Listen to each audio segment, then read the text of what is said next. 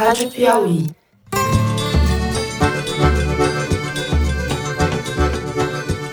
Olá, está começando mais um Foro de Teresina, podcast de política da revista Piauí. É preciso dizer isso de maneira muito clara.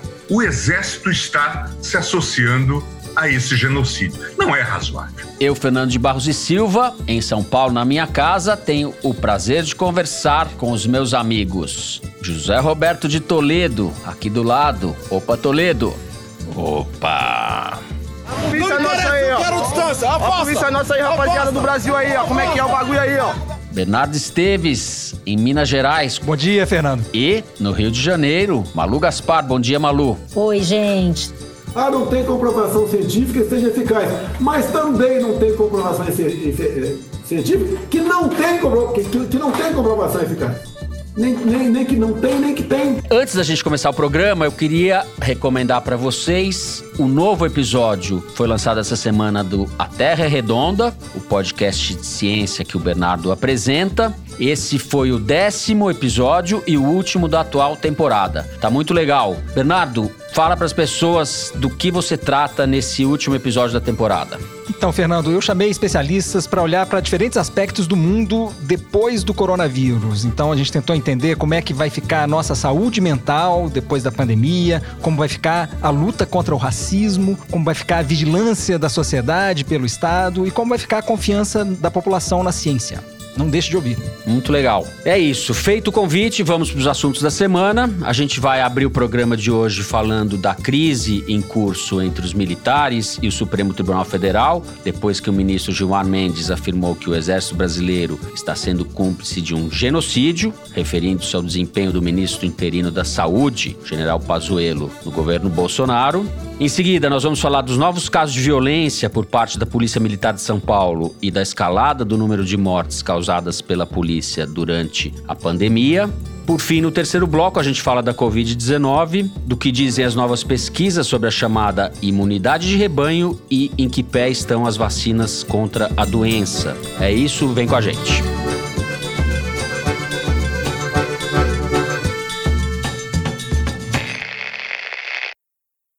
Muito bem. Nos últimos dias a gente está assistindo o desenrolar de uma crise entre os militares e o Supremo, mais especificamente na figura do ministro Gilmar Mendes, que durante um debate virtual do qual participou, criticando a atuação do Ministério da Saúde, disse que o Exército está se associando a um genocídio e é preciso pôr fim a isso. Gilmar Mendes falou que para muitos é uma obviedade, apesar da palavra polêmica genocídio, e o fato contrariou muito os militares. Na segunda-feira, o ministro da Defesa, general Fernando Azevedo, assinou uma nota junto com os comandantes do Exército, da Marinha e da Aeronáutica, na qual dizia que a declaração de Gilmar Mendes era infundada, irresponsável e leviana. Além da nota, o ministro Azevedo entrou com uma representação contra Gilmar Mendes na Procuradoria-Geral da República, usando um artigo da Lei de Segurança Nacional, entulho autoritário, que considera crime, abre aspas, incitar a animosidade, fecha aspas, entre ou contra as Forças Armadas.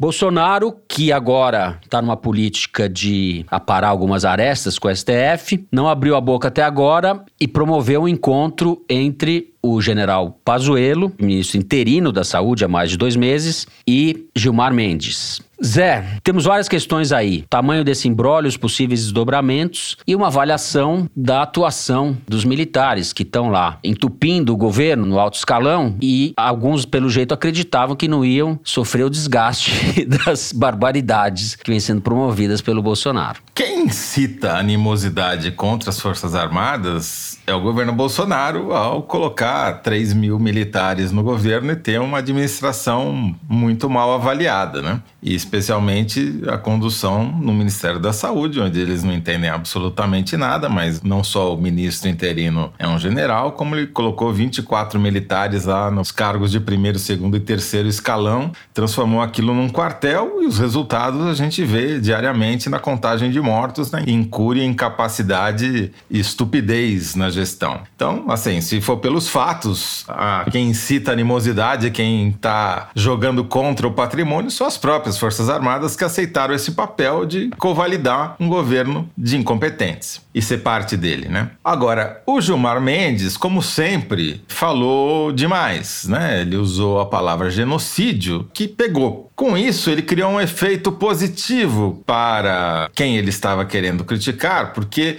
se fosse só uma nota do ministro da Defesa, tudo bem, mas ele conseguiu juntar nessa nota dele os três comandantes das três forças militares, Aeronáutica, Marinha e Exército, que estavam quietos. Então, assim, os de cabelo branco, que se não presenciaram o AI-5 em 68, pelo menos leram a respeito, sabem que é com pretextos banais como esse que se criam golpes. Né? Então, em 68, foi um discurso do deputado Márcio Moreira Alves, que podia ter passado despercebido, que provocou a desculpa para que o Poder Executivo criasse uma crise com o Legislativo e desembocou no ato institucional número 5. Não acho uhum. que a gente uhum. esteja em condições de provocar, mas cedeu munição para o adversário. Por outro lado, o Bolsonaro, segundo a jornalista Mônica Bergamo da Folha de São Paulo, atuou como bombeiro nessa crise. Ele mandou um recado para o Gilmar Mendes, que está em Portugal, para o Gilmar ligar para ele em Brasília.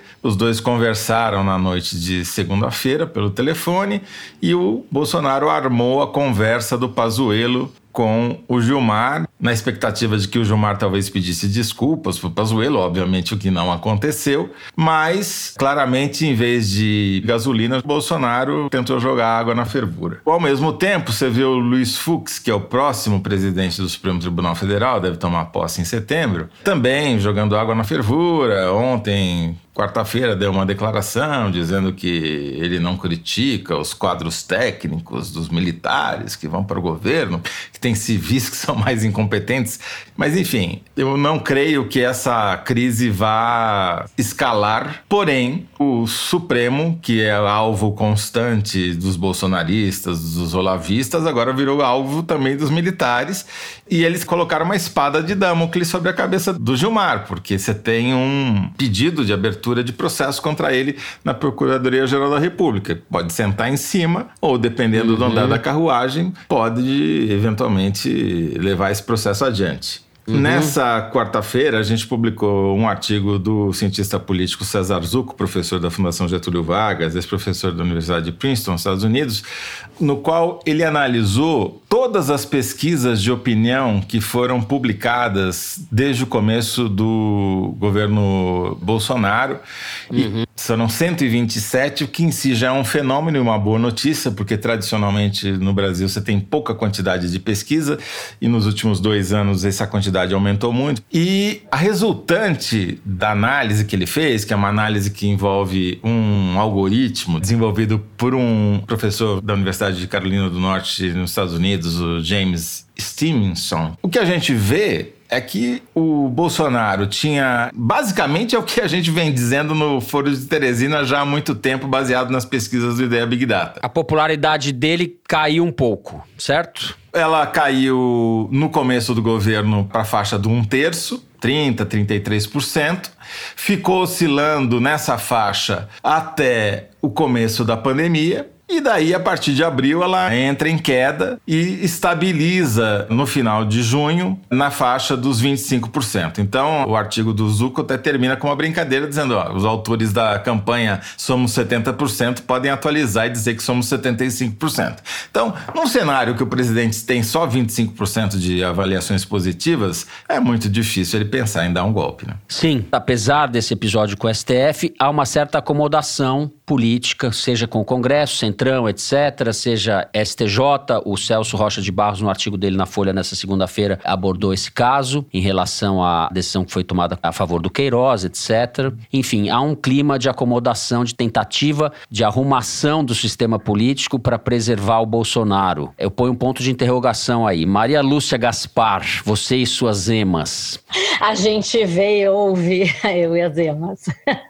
Não, assim, primeiro sobre essa questão do Gilmar, né? Esse bastidor de como a coisa se deu internamente, depois da declaração do Gilmar, o Toledo citou aí essa representação que o Ministério da Defesa fez e que está na PGR esperando para ser encaminhada. E só um bastidor sobre isso já mostra como é que a coisa está dada. O fato é o seguinte: durante o final de semana houve uma série de articulações entre Supremo, principalmente Toffoli, e Palácio Planalto, principalmente o ministro Jorge Oliveira, em que se discutiu como é que se ia resolver a crise, porque a primeira reação do Ministério da Defesa não foi dura como a segunda. Teve uma primeira nota em que o Fernando Azevedo disse que, ah, nós estamos aí, as Forças Armadas se preocupam com a vida dos brasileiros, e houve uma revolta muito grande nos quartéis quanto a isso. O pessoal da Ativa não gostou de ser associado a esse termo genocídio, e daí veio a nota mais forte com a assinatura dos comandantes das forças. E quando o Fernando Azevedo comunicou ao Toffoli que ia fazer a nota e ia representar contra o Gilmar,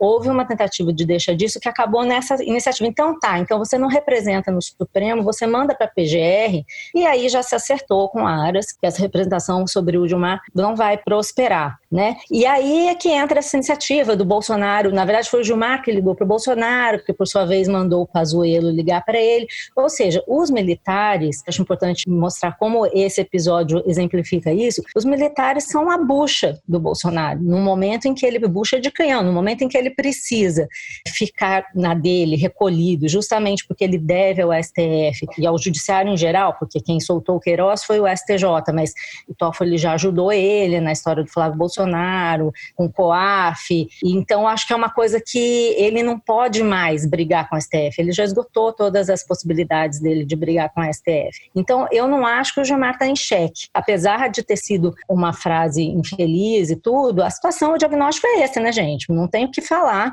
sobre a, atuação dos militares na saúde.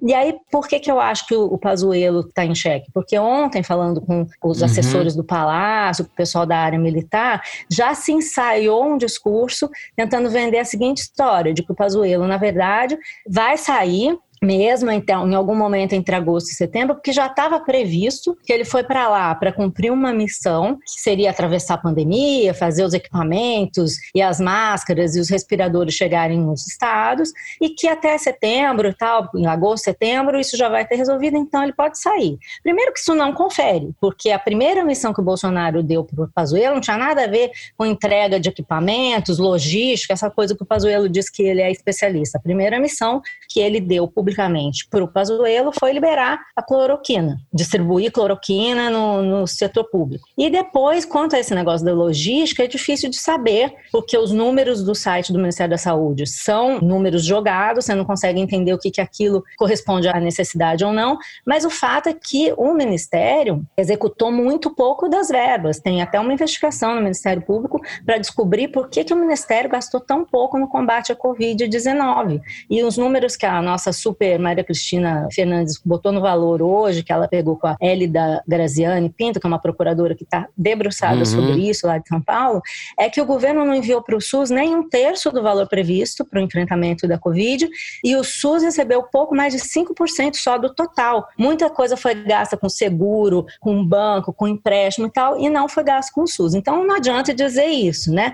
Agora, independentemente do que o acólitos ali do Pazuello venham dizer para justificar a retirada de cena, o fato é que os militares estão colhendo o que eles plantaram. Com ou sem termo genocídio, o que interessa é a gente mostrar que Exato. eles entraram na política. Eles, no momento em que eles entram na política, eles estão sim sujeitos a críticas e eles têm que ouvir tudo que eles têm que ouvir. Não é possível que agora criticar militar vire um problema de lei de segurança nacional. Tudo agora no governo Bolsonaro é caso para lei de segurança nacional, né? Tudo, tudo, absolutamente tudo. E isso não é uma forma de você reagir as críticas, né? Então, o que eu acho que tem que ser feito é uma oportunidade para a classe política, para todo mundo que se diz preocupado com isso, é começar a discutir formas de disciplinar a participação dos militares no governo. Porque o Pazuello, por exemplo, é um general da ativa. Ele está com um pé no quartel e outro na política, assim como muitos militares ali. E isso tem que ficar claro. Se os militares querem fazer política, eles têm que abandonar as armas. Simples assim. Isso é a regra da democracia. E por que, que eu acho que isso é uma oportunidade? Porque a partir desta semana semana está sendo enviada para o Congresso Nacional uma política nacional de defesa. Ele é toda a estratégia das Forças Armadas de defesa do Brasil para os próximos quatro anos. Isso ninguém nunca deu muita bola, porque não era uma questão dos outros governos, mas agora tem que ser. E nessa estratégia conta também como é que as Forças Armadas vão atuar. Então, acho que assim, se tem realmente gente como o Gilmar e um monte de forças políticas que apoiam o Gilmar, que estão realmente preocupados com isso, eles têm que passar além da bravata e começar a apresentar iniciativas práticas. Primeiro, vamos proibir o pessoal da ativa de estar no governo. Ou o cara é da ativa, o cara é reserva. É. Porque dizer, ah, é genocídio, é isso, é aquilo, beleza. Mas então, cadê as forças políticas que prezam pela democracia e têm que agir para garantir que haja limites a esse tipo de coisa, entendeu? Eu acho isso, mas acho além. O estrago já está feito, né? O fato é que os militares entraram no governo de cabeça, são sócios, inclusive, da gestão desastrosa, criminosa, genocida, se quiser ou não, pode-se discutir esse termo, mas é uma gestão criminosa porque amplificou o número de mortes e de pessoas doentes, né? Com medidas completamente contrárias ao que vem sendo sugerido e orientado no mundo inteiro. Então, os militares são, sim, corresponsáveis pela tragédia. Eu, pessoalmente, acho incompatível que as Forças Armadas, que são uma instituição de Estado e não de governo, participem de governos, de gestão. E isso voltou, de certa forma, começou a crescer com o Temer, com Etchegóin lá no gabinete institucional, com a GLOs, com a intervenção no Rio de Janeiro, etc. Mas a gente tem agora outro fenômeno, é outra escala, é outra natureza, né? Os militares são sócios desse governo, são, de certa forma, o esteio desse governo. Concordo com o Toledo que eles são falsamente competentes e falsamente técnicos, porque é uma gente mal preparada para o que está fazendo. Né? É a milicocaquistocracia. É, é a milicocaquistocracia. Eles estão se comprometendo, a imagem das Forças Armadas vai se deteriorar, já está se deteriorando, isso pode demorar mais ou menos. Existe uma parcela da população que tem uma espécie de fetiche, encantamento, quase uma tara com o pessoal de farda, etc. Mas isso está minguando, na minha percepção. E a gente tem um problema grave aí, que é justamente como é que essa gente vai desmontar do cavalo, né? Porque aproveitando a quarentena e forçada do presidente da República, o Mourão já ocupou os espaços, foi dar entrevista na Globo News, etc. Saíram sendo sincerões o Salles, o Bolsonaro, e entraram os cínicos, que é o Paulo Guedes, o Mourão, falando: ah, nós estamos cuidando da Amazônia, a gente tem que resolver o problema. Quando todos os indicadores dizem o contrário, né? A Malu colocou no grupo do Foro de Teresina o vídeo da entrevista do Mourão, no trecho em que ele diz que o Bolsonaro não chegou à fase intelectual da carreira militar. Então ele encerrou a carreira dele num posto que é o posto de capitão, onde você é muito mais físico do que intelectual. O meu comentário sobre essa fase é sorte do Bolsonaro, né? Porque se a fase intelectual é o Mourão, fez bem ele em permanecer como capitão. É um deserto intelectual. Então é isso. Tentando fazer um resumo aqui do que eu estava pensando do quadro geral, eu vejo, por um lado, um movimento de acomodação do sistema político em relação ao Bolsonaro, seja no Congresso, seja nas instituições, a despeito desse episódio que não é trivial envolvendo Gilmar Mendes. E por outro lado, tem esse desgaste do Bolsonaro, a popularidade está sendo corroída porque os fatos são intoleráveis. Essa que é a verdade. Esse governo é intolerável, é o pior governo da República Brasileira, é uma coisa criminosa. O Bolsonaro, mais para frente, não sei quando, vai ser processado pelos crimes que está cometendo, e eu espero que ele seja processado. Há uma pressão de grupos organizados, do pessoal do dinheiro de fora, porque o Brasil está destruindo a Amazônia, está sendo disfuncional para os próprios interesses do grande capital. O governo está sendo estrangulado de todas as maneiras vamos ver como as ruas vão reagir no segundo semestre quando as pessoas puderem circular um pouco mais livremente, né? A crise econômica a gente sabe não vai arrefecer, pelo contrário, e isso joga um, elemento a mais de perturbação e de incerteza no que vai acontecer com este governo lastimável. Ficamos aqui então com o primeiro bloco do programa. A gente vai falar no segundo de violência da Polícia Militar. Vem com a gente.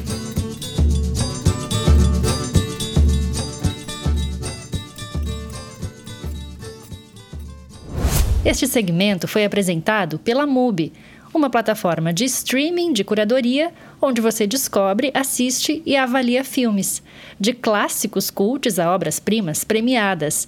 É o seu festival de cinema online. Na MUBI, todo dia estreia um filme e eles são escolhidos por nossos curadores e não por um algoritmo. Assim, você investe mais tempo descobrindo filmes incríveis do que buscando o que assistir. Assista online ou faça download para aproveitar o melhor do cinema quando quiser. Experimente 30 dias de MUBI grátis. Visite mubi.com barra foro.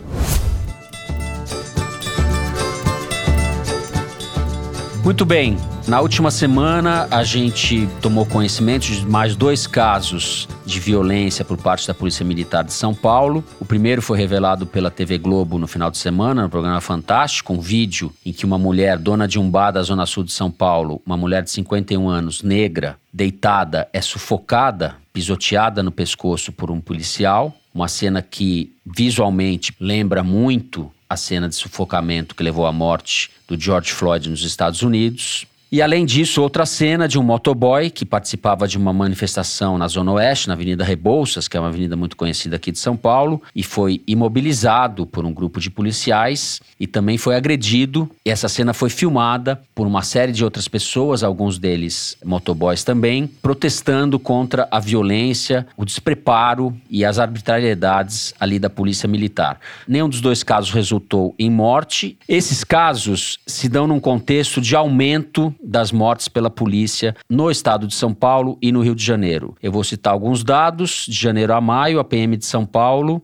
matou 442 pessoas. É o maior número da série histórica que começou a ser registrada em 2001. No Rio de Janeiro, foram 741 mortes pela polícia no mesmo período, maior número desde 1998. Ou seja, a gente produz casos que poderiam levar a protestos como o ocorrido nos Estados Unidos semanalmente, quase diariamente. Não é isso, Malu? Sim, então, o que, que chama a atenção desse momento que a gente está vivendo? Além de você estar tá vendo recordes para o ano, você está vendo recordes de mortes provocadas por policiais na história. Só que o que aconteceu neste ano foi uma alta muito fora do ritmo que vinha acontecendo antes, tanto em São Paulo como no Rio de Janeiro. Nos outros estados tem alguns onde cresce, outros não, mas no Rio e em São Paulo isso chama muita atenção porque é um recorde histórico desde que as estatísticas começaram a ser compiladas. São estados onde a PM tem sido empoderada e eu queria começar contando sobre o caso de São Paulo, porque me parece que lá que está sendo gestado um ovo da serpente aí que plantaram nessa discussão depois da aprovação do pacote anticrime. E essa história foi contada numa matéria publicada essa semana pelo UOL, pelos repórteres Alex Tajer, Gabriela Sapessoa e Luiz Adorno.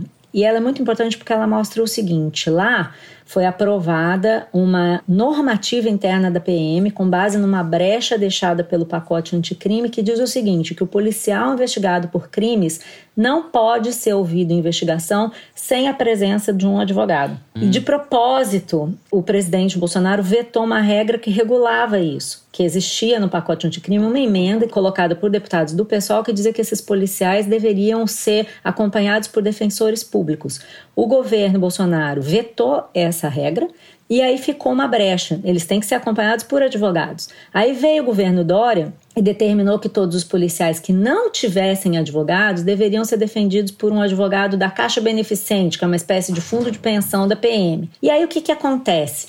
Muitos policiais, já sabendo disso, não indicam advogados Aí eles pedem o advogado para a Caixa Beneficente, que também não indica o advogado. Aí vem o departamento jurídico da PM, determina que os casos de PM envolvidos em mortes sem advogados, que não tenham advogados constituídos, sejam suspensos. E aí o que acontece? Todos os inquéritos onde você precisa ouvir um policial acusado, você precisa fazer algum ato que dependa da presença do policial investigado, uhum. são suspensos.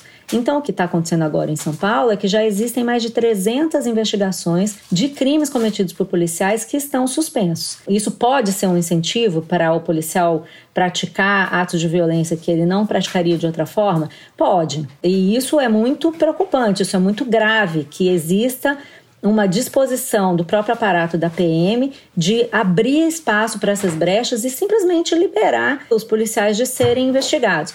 Agora, isso só está acontecendo em São Paulo. O que, que explicaria esse aumento fora do comum da violência no Rio, no Ceará, outros estados, né? Aí é que vem uma coisa muito intrigante, porque, por exemplo, eu estava conversando com o deputado federal Marcelo Freixo, que milita nessa área há muito tempo e tal, e ele estava me lembrando que já tem muito tempo que existe no Rio uma essa tradição de não investigar. A gente sabe que isso é assim, né? Tem a velha questão dos autos de resistência, que são a forma eufemística de registro dos assassinatos cometidos pelos policiais, né? E ele mesmo, o Freixo mesmo presidiu uma CPI dos autos de resistência que mostrou que 98% desses crimes não são investigados. Então isso não é novidade. Os policiais nunca tiveram medo de ser pegos, principalmente aqui no Rio. E o que, que, seriam os fatos novos aí dos últimos meses para que a gente possa ligar com esse crescimento dos assassinatos, né? Tem a pandemia e tem esse empoderamento das polícias, esse discurso aí de atirar na cabeça, esse caldo de empoderamento do policial sobre o bolsonarismo. Esses dois fatores são capazes de aumentar a violência policial a esse ponto no Rio e São Paulo? Eu não sei. Eu acho que sim, certamente eles têm um efeito. Agora, uhum. acho que é importante também a gente olhar para o que está faltando fazer, né? A polícia, ela não é um órgão acima de tudo, do bem e do mal. Ela precisa ter um controle. E o controle externo da polícia, ele deve ser feito pelo Ministério Público. Então, é preciso que, mais do que descobrir as causas, porque eu acho que esse caldo que a gente está vivendo, ele explica muito do que está acontecendo, é a falta de fiscalização, a impunidade, a gente sabe, favorece quem está querendo cometer crime. Então, é urgente que se estabeleça uma forma de fortalecer o Ministério Público para investigar essas polícias e pressionar, né? Porque o Ministério Público já pode investigar. Por que, uhum. que não está investigando? Essa história de São Paulo é muito simbólica, porque São Paulo é uma espécie de vanguarda, né? Quando você fala em polícias, né? É a maior força policial do Brasil, é uma polícia que tem essa tradição, né, de violência policial. O Rio tem muito, mas São Paulo também tem. E coisas que estão sendo feitas lá, muito provavelmente vão ser copiadas. Daqui a pouco nós vamos vamos ter normativas como essas de São Paulo em vários lugares do Brasil, que só piora uma situação que já é muito, muito grave. Toledo. Tem novidade sim, e é um recrudescimento do aparato para deixar os policiais impunes a justiça militar assumiu toda e qualquer possibilidade de punir esses caras. A justiça civil, que anos atrás até tinha alguma chance de entrar no processo, foi totalmente alijada. Vamos lembrar que as forças policiais militares são a base do movimento bolsonarista. Os militares do Exército, das Forças Armadas entraram depois, muito depois. Até os olavistas chegaram depois. Quem estava na origem do bolsonarismo são os policiais militares. Eles são os grandes vencedores da eleição do Bolsonaro. Então, o que acontece é que nunca a polícia militar teve tão forte foi tão autônoma, independente, sem prestar conta para ninguém, a não ser para a própria justiça militar, que efetivamente faz pouco. E você tem governadores fracos. No Rio de Janeiro, você tem um cara prestes a ser empichado, que usou como mote de campanha puxar o saco dos policiais militares e dos policiais civis. Acabou com o secretário de segurança, que uma secretaria para cada lado, fez uma zona desgraçada. E em São Paulo, você tem um governo que não comanda a polícia militar. É, aí eu não acho nem que é fraco, Zé, se você me permite. No caso do Dória, é um cínico de cachemir, já que eu tô falando dos cínicos aqui, porque o Dória endossa esse tipo de comportamento e quando é filmado, quando isso é filmado e flagrado e vai pra televisão, ah, que absurdo, isso causa repulsa, etc. Palavra cínica. Eu só queria colocar um ponto que eu acho que é importante para não deixar passar. O senhor ex-ministro Sérgio Moro tem um papel fundamental nesse processo ao validar o tal do pode matar à vontade que não vai ter represália, entendeu? O excludente de licitude para falar em linguagem humorística. Uhum. É essa escusa que ele nunca pediu e jamais pedirá, mas que ele é grande culpado nisso também. Muita gente que está aí agora falando mal do bolsonarismo foi coautor dos atos que levaram o que a gente está assistindo. Quem morre e quem tem o pé no pescoço não é o engravatado da Faria Lima. Nunca foi. A polícia militar é uma polícia racista que só prende pobre, só mata pobre e preto. Sim, 78% dos assassinatos cometidos, segundo o país, são de negros. Nunca ninguém de Caximir levou um pé no pescoço da polícia militar.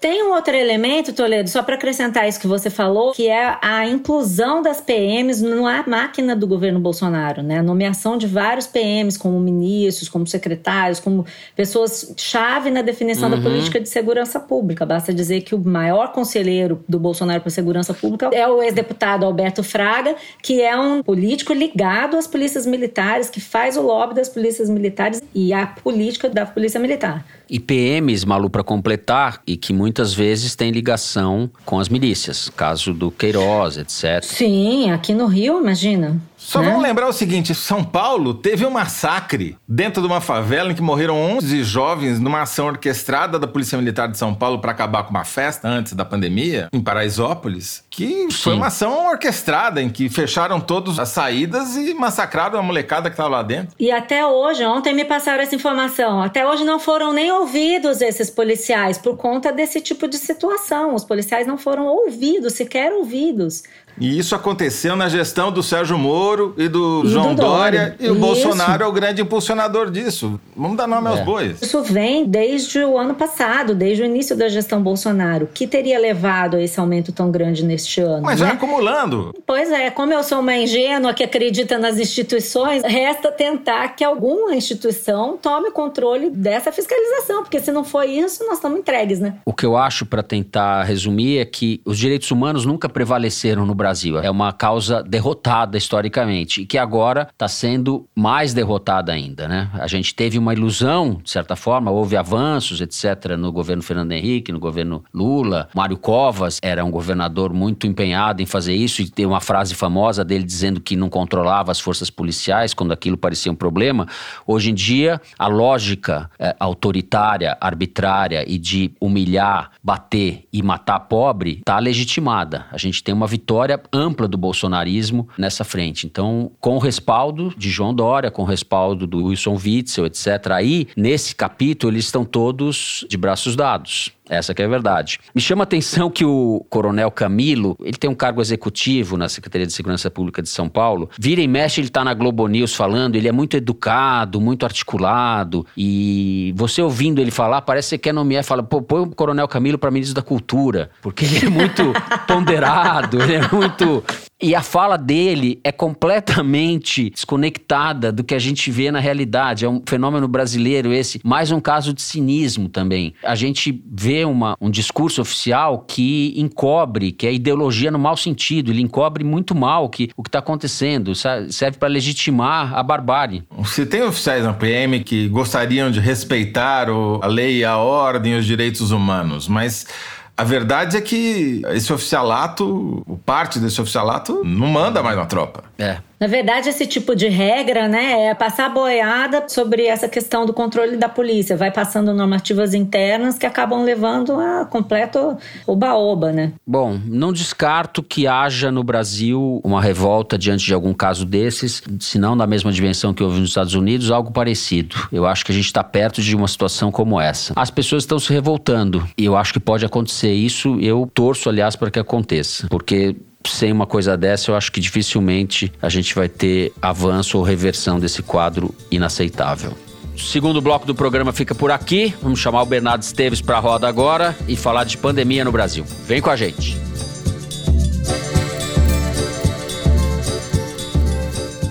O Brasil já tem praticamente 2 milhões de casos confirmados de Covid e mais de 75 mil pessoas mortas pela pandemia nessa quinta-feira pela manhã, quando gravamos o programa. Nos últimos dias tem repercutido muito algumas pesquisas a respeito da chamada imunidade de rebanho. Bernardo, eu queria começar a nossa discussão por esse assunto foi feito um estudo publicado na revista Science, um estudo de pesquisadores da Suécia. Eu queria, eu sei que você acompanha bastante esse assunto, queria saber qual é a sua avaliação a respeito dessas novas discussões sobre a imunidade de rebanho? Sim, Fernando. A imunidade de rebanho, não custa a gente recapitular, né? é um fenômeno que acontece quando uma fração significativa da população já contraiu uhum. um determinado vírus e passou a produzir anticorpos contra ele, de forma a proteger coletivamente uma determinada comunidade. No caso desse novo coronavírus que está aqui conosco agora, os pesquisadores falavam inicialmente num patamar de imunidade que fosse atingido quando 60% a 70% da população tivesse tivesse contraído o vírus. E aí, nesse momento, a população como um todo estaria segura porque o vírus não conseguiria mais se espalhar nesse patamar. Só que alguns estudos mais recentes têm proposto que o patamar pode ser menor do que o estipulado inicialmente. Esse estudo que você citou, publicado na Science no fim de junho, concluiu que o patamar da imunidade de rebanho estaria na casa de 43%. E teve uma reportagem muito boa que saiu nessa semana na revista The Atlantic, que ouviu uma pesquisadora de uma universidade escocesa que tem encontrado valores ainda menores quando ela roda os modelos dela. E isso porque as estimativas iniciais partiam do pressuposto de que todas as pessoas têm a mesma capacidade de transmitir o vírus, que é como se a população fosse muito homogênea. Uhum. Só que a realidade é muito diferente. As pessoas se comportam de um jeito diferente, seus corpos funcionam de maneira diferente, e por isso tem gente que tem mais potencial de espalhar a infecção. E parece que a gravidade da doença e a resposta imune dos infectados depende também, por exemplo, da quantidade de vírus que a pessoa contrai no ato da infecção. Uhum. Isso tudo vai ter efeito sobre a imunidade de rebanho, assim como a mobilidade das pessoas e a adesão de uma determinada população ao isolamento social. Esses modelos novos que têm aparecido estão levando em conta essa heterogeneidade da população na capacidade de transmitir o vírus. Mas a mensagem mais importante que eu quero passar em relação à imunidade de rebanho é que a gente não deve usar esses modelos como pretexto para afrouxar o isolamento social e outras medidas não farmacológicas de controle da doença. No caso, Passar álcool em gel, lavar as mãos, usar máscara, etc. Esses resultados não são a boa notícia que muita gente está esperando para sair de casa. Certo. Primeiro, porque são modelos matemáticos que podem não estar tá levando em conta características de transmissão da Covid-19 que a gente ainda não conhece. A gente não sabe, por exemplo, por quanto tempo quem pegou a doença vai ficar imune ao vírus depois de se curar. E estudos recentes estão mostrando que essa imunidade pode durar apenas alguns meses. Essa semana a gente teve um estudo do King's College de Londres que concluiu isso, mas esse trabalho ainda não foi revisado por outros cientistas. E o que a gente sabe do conceito de imunidade de rebanho vem de observações feitas em condições controladas. Por exemplo, quando a gente vacina uma parcela expressiva da população, a gente sabe quanta gente foi imunizada com o mesmo nível de exposição ao material genético do vírus e com uma resposta imune previsível. No caso desse novo coronavírus, nada disso está controlado. E uma coisa muito didática uhum. que esses novos modelos estão mostrando é que a transmissão dessa doença parece seguir alguns princípios dos sistemas caóticos. Ou seja, uma pequena mudança nos parâmetros iniciais pode levar a uma evolução bem diferente do fenômeno que a gente está acompanhando, no caso, a transmissão da Covid-19. Como a gente ainda não entende direito as condições iniciais, o desenrolar desse fenômeno pode seguir trajetórias muito diferentes. E no caso desse desdobramento da pandemia, a gente não está mais apenas no universo conceitual dos modelos matemáticos, mas no mundo muito concreto de UTIs e cemitérios lotados. Outro motivo para a gente não apostar na imunidade de rebanho é que, mesmo que a gente venha alcançar ela na casa dos 40%, como sugere esse estudo da Science, isso não quer dizer uhum. que ela vai ser homogênea na população. Isso pode não valer para populações muito homogêneas, por exemplo, idosos num asilo ou crianças numa escola, por exemplo.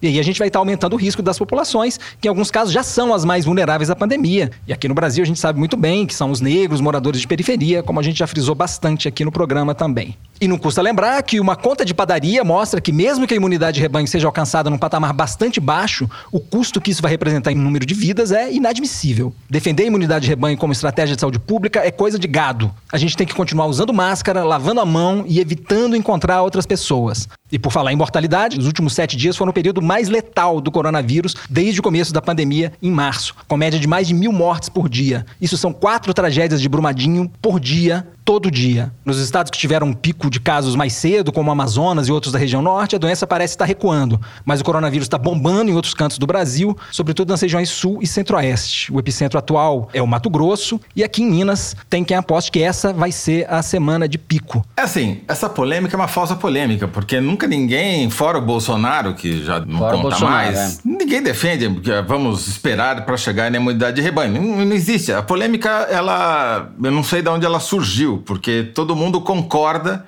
que a imunidade de rebanho existe, óbvio, porque senão as epidemias não acabavam. Aliás, a vacinação é uma maneira de você precipitar a imunidade de rebanho. É raro você ter uma vacina que cobre 100% da população com 100% de eficácia. Então, esse efeito, que é um efeito matemático, ele é, existe. É assim que todas as pandemias de influenza que houve até hoje acabaram, porque elas tiveram seu curso e chegou no momento que o vírus não conseguia mais se multiplicar. Isso acabaram antes que uma vacina fosse desenvolvida, como em 1965, em outras epidemias anteriores, como a própria gripe espanhola também transcorreu seu curso, atingiu-se a imunidade de rebanho e acabou a pandemia. Demorou três anos para isso acontecer, mas foi assim que aconteceu. E é assim que as pandemias acabam. Vamos pegar o caso do país mais bem sucedido do mundo no controle da epidemia de coronavírus, que é o Vietnã país com quase 100 milhões de habitantes, faz fronteira com a China, teve o seu primeiro caso em janeiro, fez tudo certíssimo, fechou a entrada, controlou quem chegava de avião, fez isolamento, fez contact tracing, testou as pessoas que precisavam ser testadas, o resultado foi absolutamente fantástico. Teve menos de 400 casos e nenhuma morte. Pois bem, qual é a situação do Vietnã hoje? Está com tudo controlado, pouquíssimos novos casos, não tem mais transmissão interna, erradicou a doença como a Nova Zelândia. Erradicou a transmissão interna, só tem problema externo. Só que acontece o seguinte: é um país, é uma economia que depende do turismo em grande parte. E ela não pode abrir as suas fronteiras impunemente porque o vírus está lá fora e a sua população está completamente vulnerável ao vírus. Então ela ganhou tempo preservou vidas para esperar que venha a vacina ou que os outros países sejam tão eficientes quanto o Vietnã foi para controlar a doença. Como existe o Brasil, Estados Unidos, Inglaterra para uhum. mostrar que você pode ser muito mais incompetente, vai ser difícil que ela fique esperando os outros países fazerem o que ela fez. Então, só tem duas maneiras do Vietnã que fez tudo certinho voltar ao normal ou o Brasil tomar vergonha na cara, o Bolsonaro deixar de ser o Bolsonaro, o Trump deixar de ser o Trump, ou precisa descobrir uma vacina. Então, assim, a imunidade de rebanho não é o caminho. A imunidade de rebanho é o objetivo, é o destino. Seja pela vacina, seja pelo controle. Como nós não fizemos controle, se não vier a vacina, o que, que vai acontecer? Nós vamos chegar na imunidade de rebanho. Sim, a um custo de centenas de milhares de mortes. A gente começou com o equivalente de mortes de Brumadinho, então estamos chegando perto da bomba de Hiroshima. Na bomba de Hiroshima, 90 mil pessoas morreram até o final de 1945. Nós já estamos com 75 mil, vamos chegar ao Hiroshima e vamos passar Hiroshima. Porque o governo não tem política pública. Então, essa falsa polêmica é uma bobagem. Nós estamos perdendo tempo discutindo isso. Obviamente que ninguém está pregando, vamos esperar, vamos sair todo mundo para casa fazer a festa da Covid. Não é por aí. As vacinas estão andando? Estão andando, mas assim, a Moderna anunciou que vai entrar na fase 3. Tem outras três que já estão na fase 3, que é um teste em larga escala. Um deles está sendo feito aqui no Brasil pela AstraZeneca pelo Oxford. Daí você tem duas empresas chinesas, Sinovac e Sinopharm, também em fase 3. E tem uma que ninguém fala, que é muito curiosa, que é uma pesquisa baseada na BCG, na velha BCG, que é usada contra a tuberculose, que mostra uma forte correlação entre quem tomou BCG na infância e a resistência ao vírus. Então é isso que o Bernardo está falando. A gente sabe nada ou quase nada sobre é, a transmissão do vírus e, assim, a única coisa que eu queria pontuar que as pessoas que falam, ah, a gente não sabe nada sobre como vai ser a imunidade, se vai durar. E é verdade, uhum. a gente vê várias pesquisas mostrando que o tal do IgG, o IgM, lá, os anticorpos que estão no soro, caem ao longo do tempo. O fato de cair não significa que você deixa de ficar imune. Isso não foi provado ainda. Além disso, tem cada vez mais estudos celulares saiu um outro essa semana na revista Cell, mostrando que além dos anticorpos, tipo IgG e IgM, que são detectados nos exames sorológicos, o organismo humano tem um mecanismo chamado células T, que tem um papel primordial na prevenção, no combate ao coronavírus. E essa semana saiu um estudo na Cell mostrando que pacientes de SARS, lá de 2003, 2000, ou seja, 17 anos atrás, ainda hoje têm imunidade adquirida por essas células T que garantem que eles não se reinfectem. Funcionam como uma espécie de sistema de alerta para o organismo quando o cara entra em contato novamente com um coronavírus. Então, embora a gente saiba muito pouco, não é que a humanidade vai acabar por conta dessa epidemia. Do mesmo jeito que há más notícias, há boas notícias também. Me chamou muita atenção a reação que houve na opinião pública, nas redes sociais, a divulgação dessas pesquisas, porque parece que as pessoas ficam bravas quando esse tipo de pesquisa é divulgado, como se os dados que a gente está vendo, que o Toledo e o Bernardo já explicaram, fosse uma negação da importância do isolamento ou do uso de máscaras. É como se dizer que nós estamos chegando perto de uma imunidade de rebanho seja uma afronta, uma ofensa. Tipo, você não pode falar isso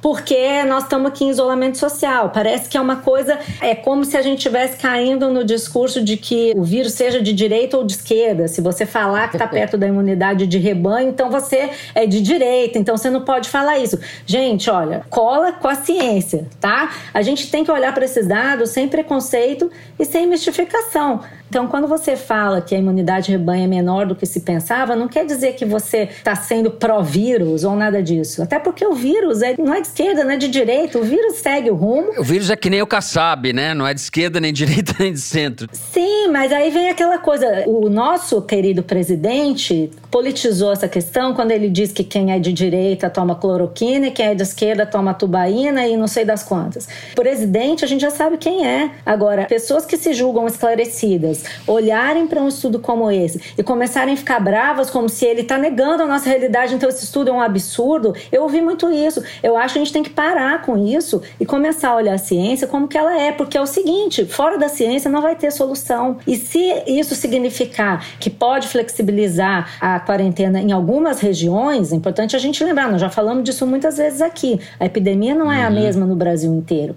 Cada lugar tem uma dinâmica. No Rio de Janeiro, por exemplo, está caindo, nós já falamos sobre isso, alguns programas. As mortes atingiram um pico em maio, depois começou a ter uma queda abrupta. Todo mundo tem que sair na rua? Não, pelo amor de Deus, mas existe uma curiosidade sobre isso e ainda bem que existe. Isso é o fato, não é uma coisa de direita ou de esquerda.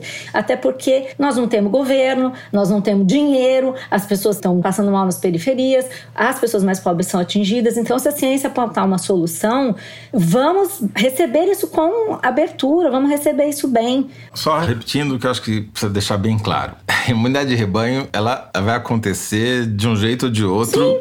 Porque uma hora a epidemia vai acabar. Porque assim, essa questão aparece pelo seguinte: em alguns lugares, pega Manaus, fez absolutamente tudo errado. Tudo errado nada. E tá alto, mas regrediu. Sem que ninguém tivesse tomado uma medida eficiente lá. Por quê? Mas regrediu depois de um estrago monumental. Sim, é, é. lógico, mas é isso que acontece. Quando você é. não faz nada, as pessoas se contaminam a rodo rapidamente, matam um monte de gente, e aí vai ficando mais difícil pro vírus encontrar outra vítima. Eu não sei se é isso que está acontecendo. Os modelos matemáticos, como o Bernardo bem frisou, são modelos matemáticos. E não é que a gente pode pegar o modelo e transpor e explicar Manaus. Talvez explique Manaus. A gente não sabe, a gente não tem a mínima noção.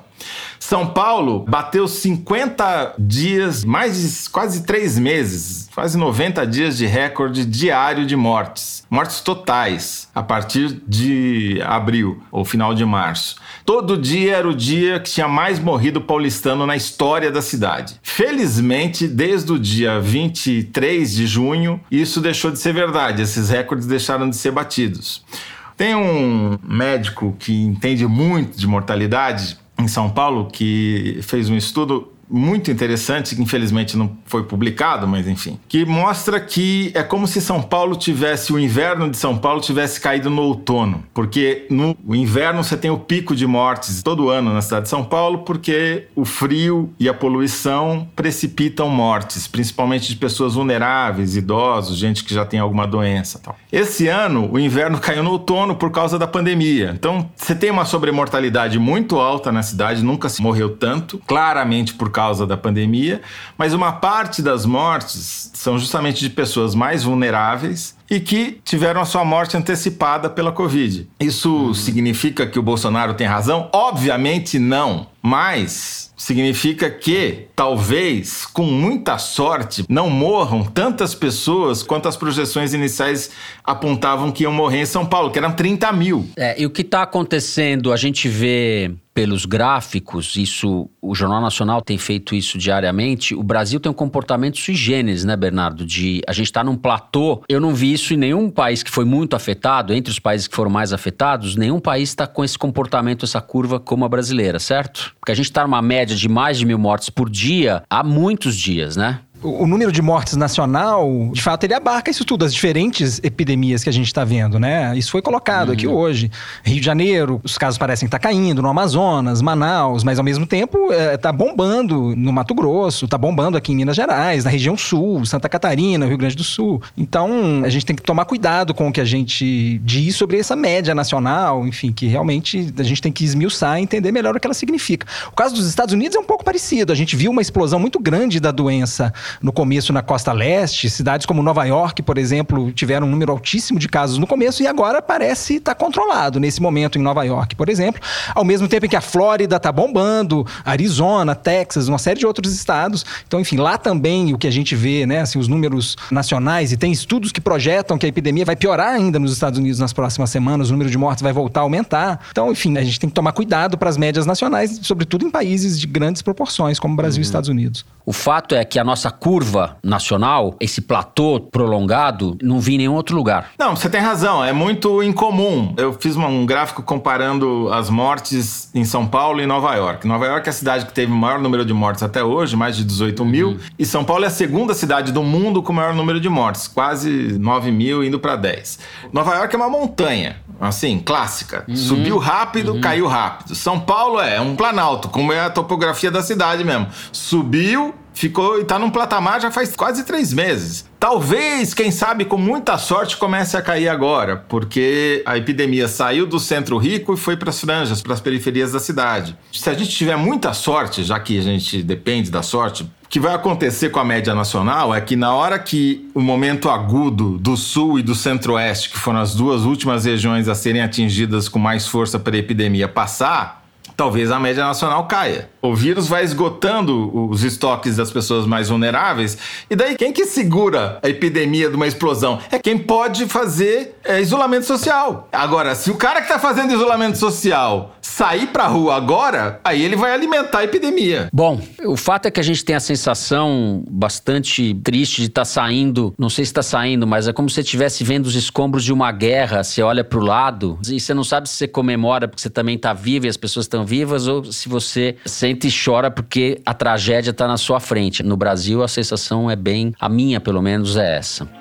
Muito bem, vamos agora para o momento Kinder Ovo, é isso? Nosso momento artificialmente feliz. A Malu já esfrega as mãos. Direção, solta o som aí corta o microfone da Malu, que a gente vai adivinhar esse Kinder Ovo.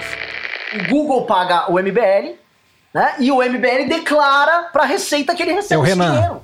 Que diabos? Porra. Isto é Renan Santos. Bernardo Esteves. É um, é Renan Santos. Renan Santos. funciona rede social. E o cara fala que uma pessoa que manda um superchat no YouTube tá lavando dinheiro.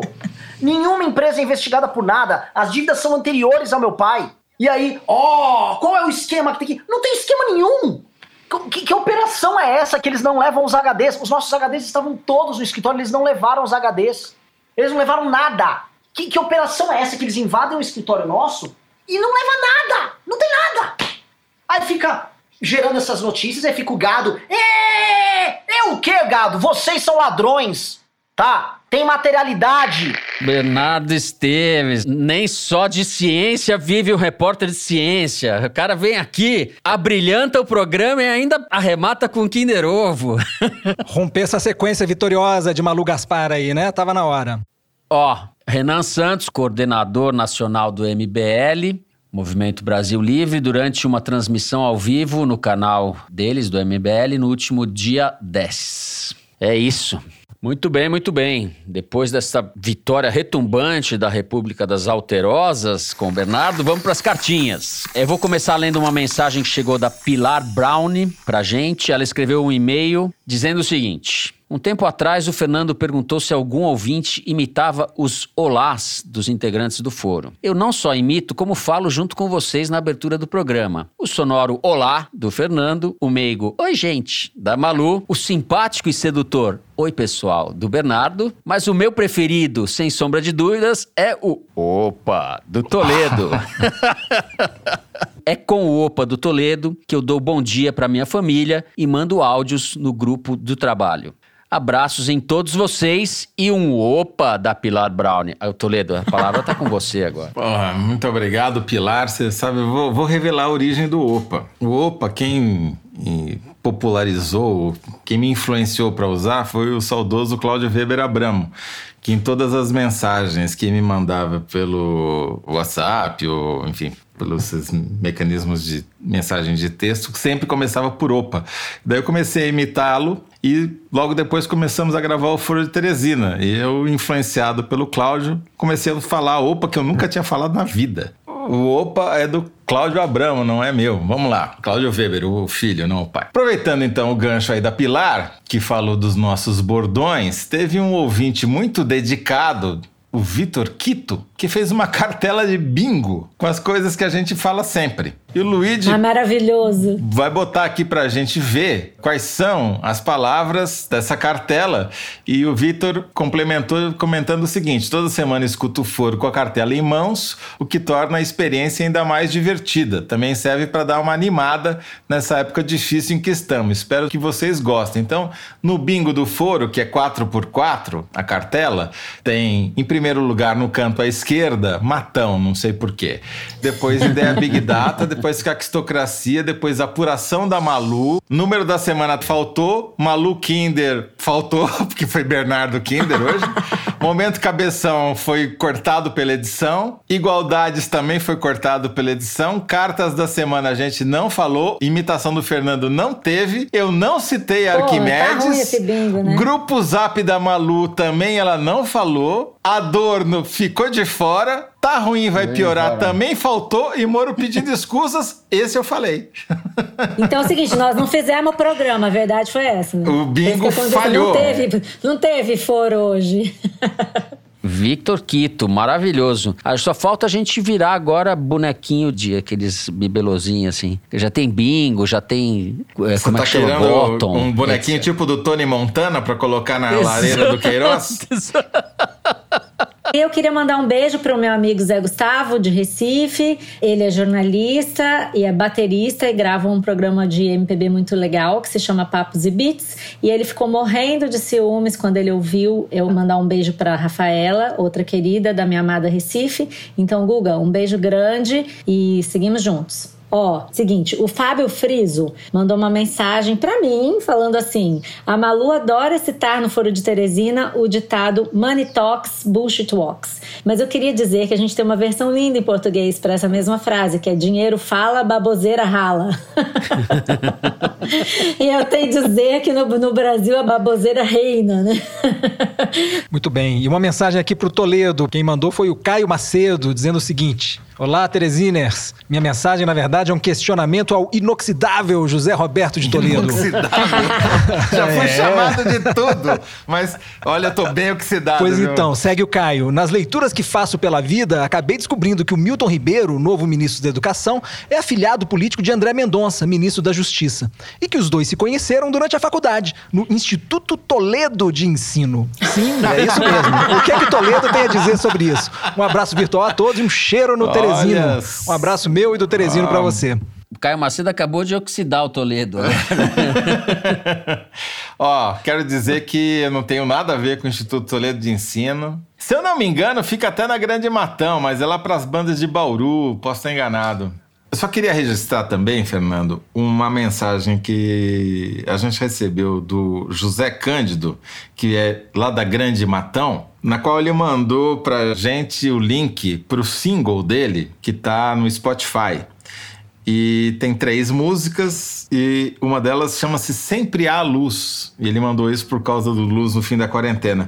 E não é que a música é boa, rapaz? É, a música dele? Chama, é, boa, são, vale a pena. As músicas do Zé Cândido são bem legais, viu? O, o single chama Exílio do subjetivo. Você vai dar palha para nós, não? Vai deixar tudo pra trás sem se preocupar. Muito bem, programa animado desta semana vai ficando por aqui. O Foro de Teresina é uma produção da Rádio Novelo para a revista Piauí, com a coordenação geral da Paula Scarpim. O nosso diretor é o Luiz de Maza, as nossas produtoras são a Mari Faria e a Luísa Ferraz. O apoio de produção aqui em São Paulo é do Vitor Hugo Brandalize e da Clara Reustab. A Mari Faria edita o vídeo do Foro Privilegiado, o teaser que a gente publica nas redes sociais da Piauí e no YouTube. A edição do programa é da Evelyn Argenta e do Tiago Picado. A finalização e a mixagem são do João Jabassi, que também interpreta a nossa melodia tema, composta por Vânia Salles e Beto Boreno. A nossa coordenação digital é feita pela Kelly Moraes e pela Yasmin Santos. O Foro de Teresina é gravado nas nossas casas com o apoio do Estúdio Rastro do Dani Di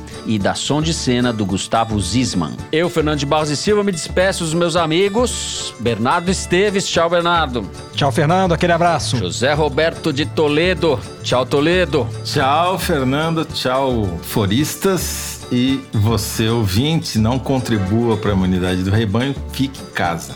Isso. E Malu Gaspar. Tchau, Malu. Tchau. É isso, gente. Obrigado. Até a semana que vem.